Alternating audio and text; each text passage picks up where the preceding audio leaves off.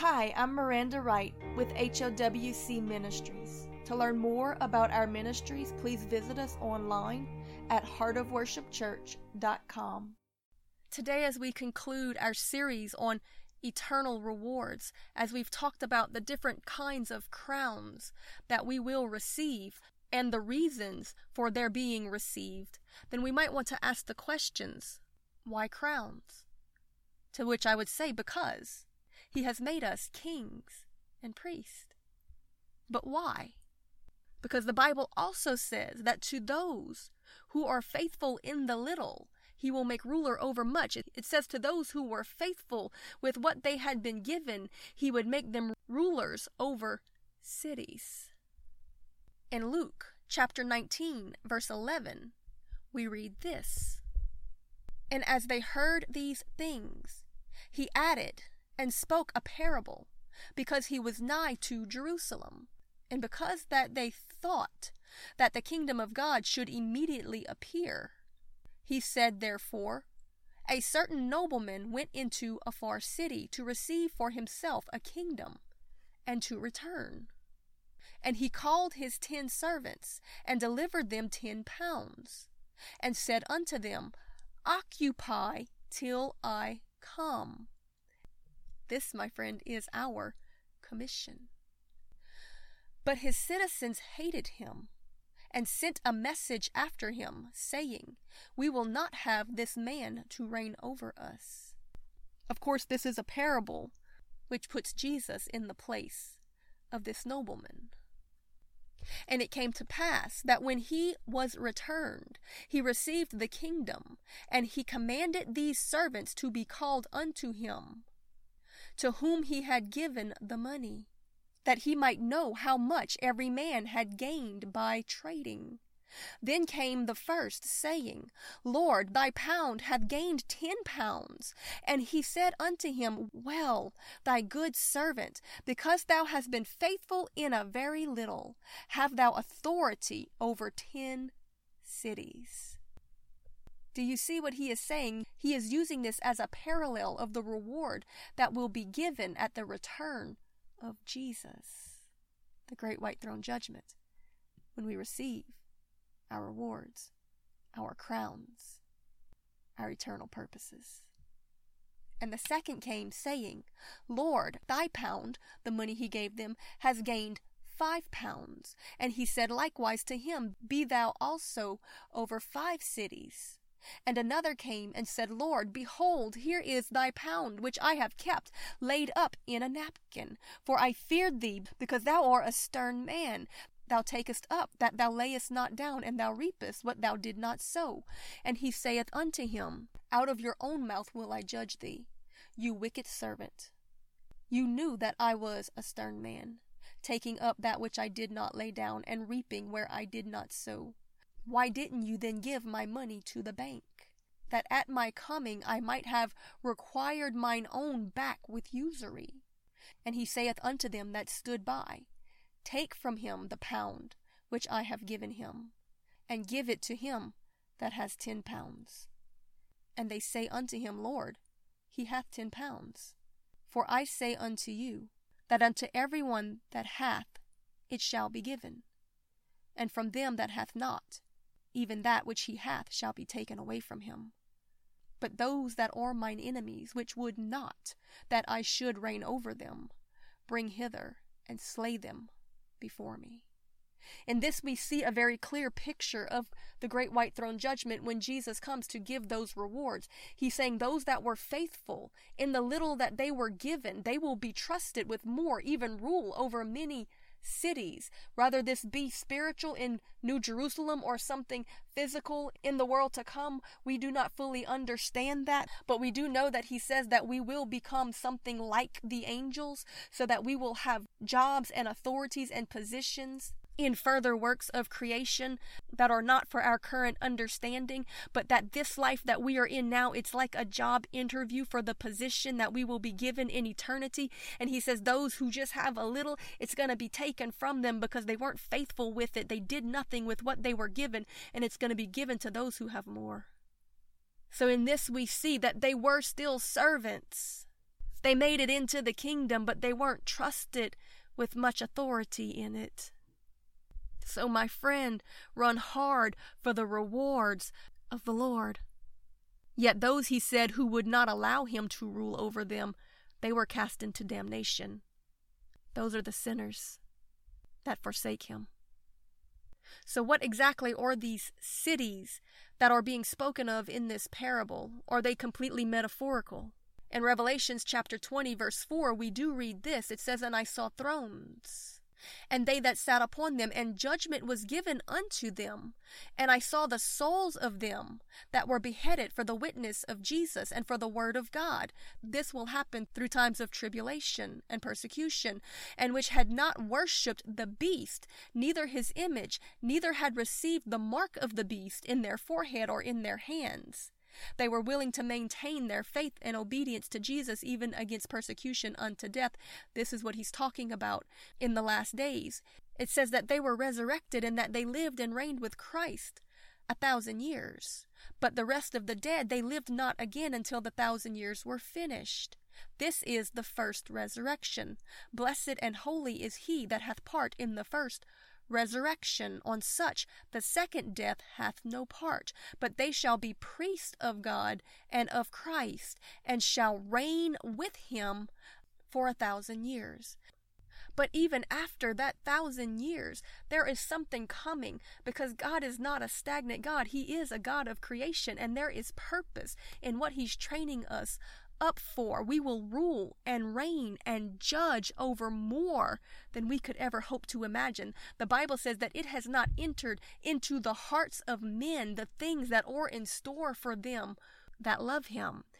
Even the angels that fell shall be judged by the saints of God. We have purpose and position that is beyond our comprehension. In 1 Corinthians 6, chapter 2, it says, Do ye not know that the saints shall judge the world?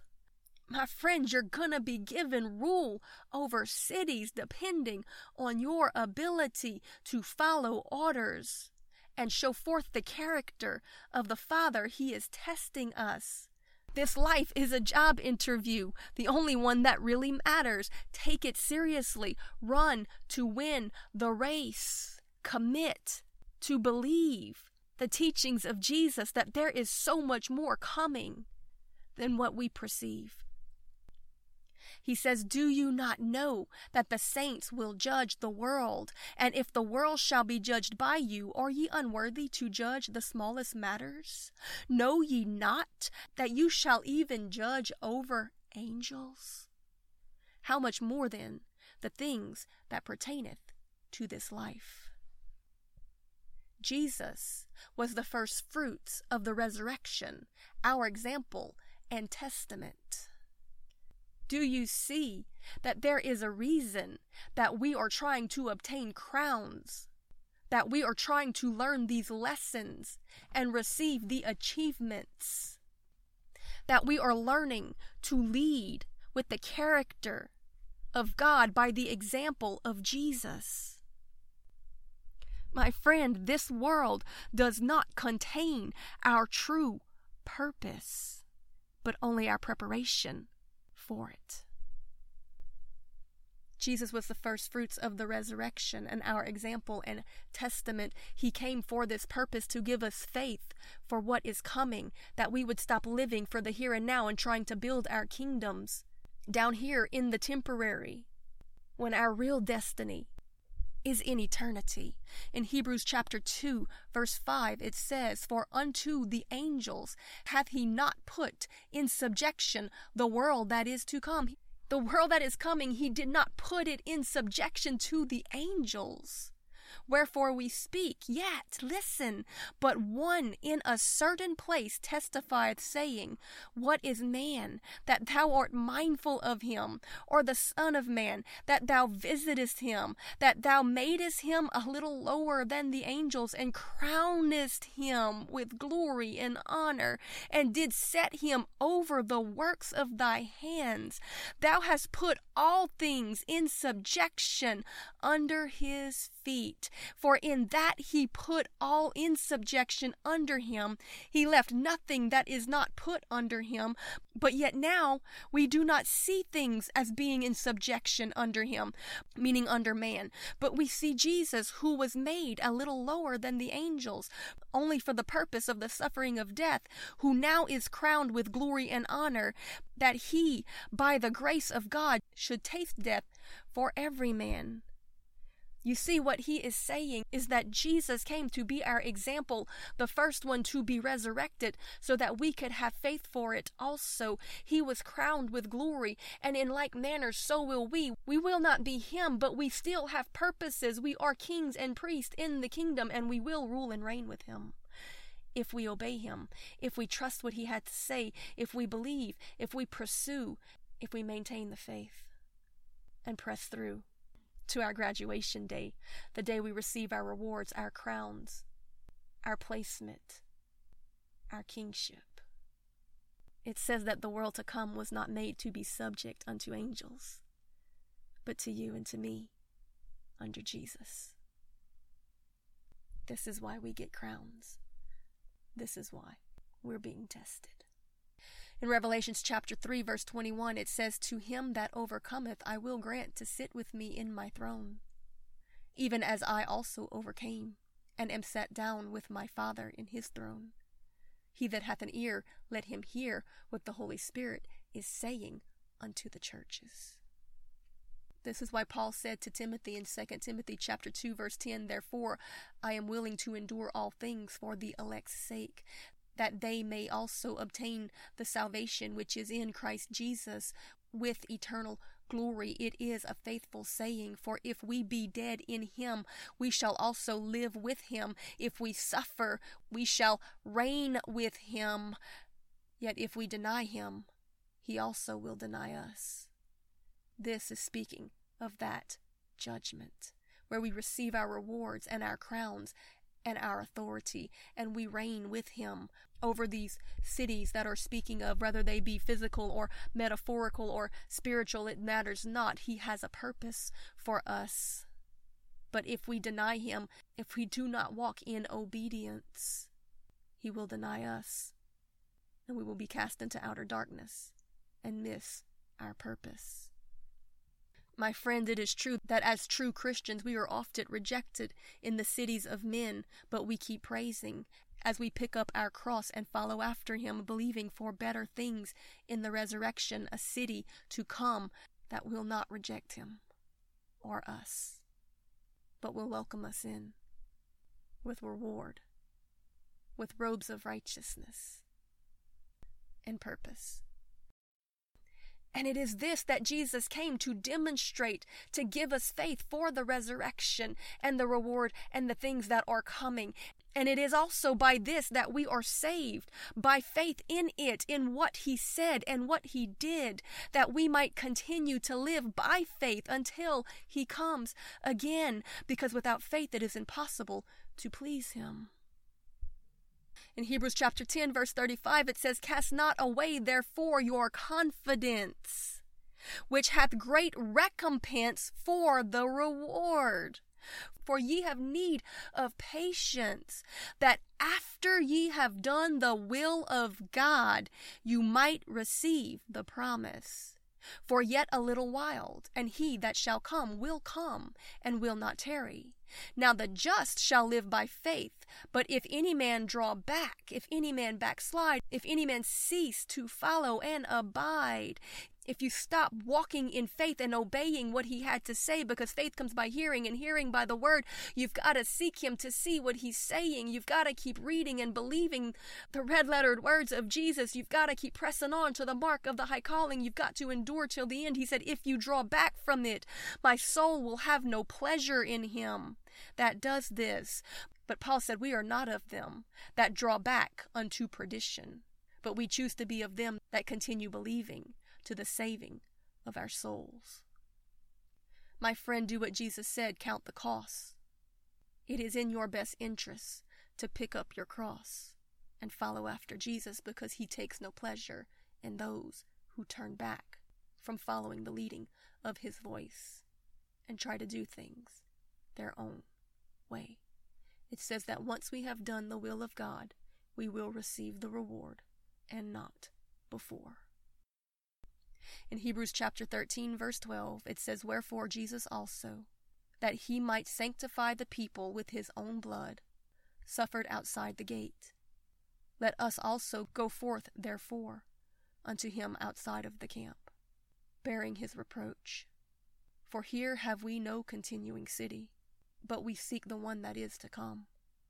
By him, therefore, let us offer the sacrifices of praise to God continually. That is, the fruits of our lips, giving thanks to his name. But to do good and to communicate forget not, for with such sacrifices God is well pleased. So, O Lord, have mercy that we get so easily distracted by simple earthly things, that we get so tempted by pride and ambition and materialism and all of the temporary of this kingdom. Oh Lord, we thank you that today you refocus us and you set our eyes on things eternal, on the prize that moth and rust cannot destroy.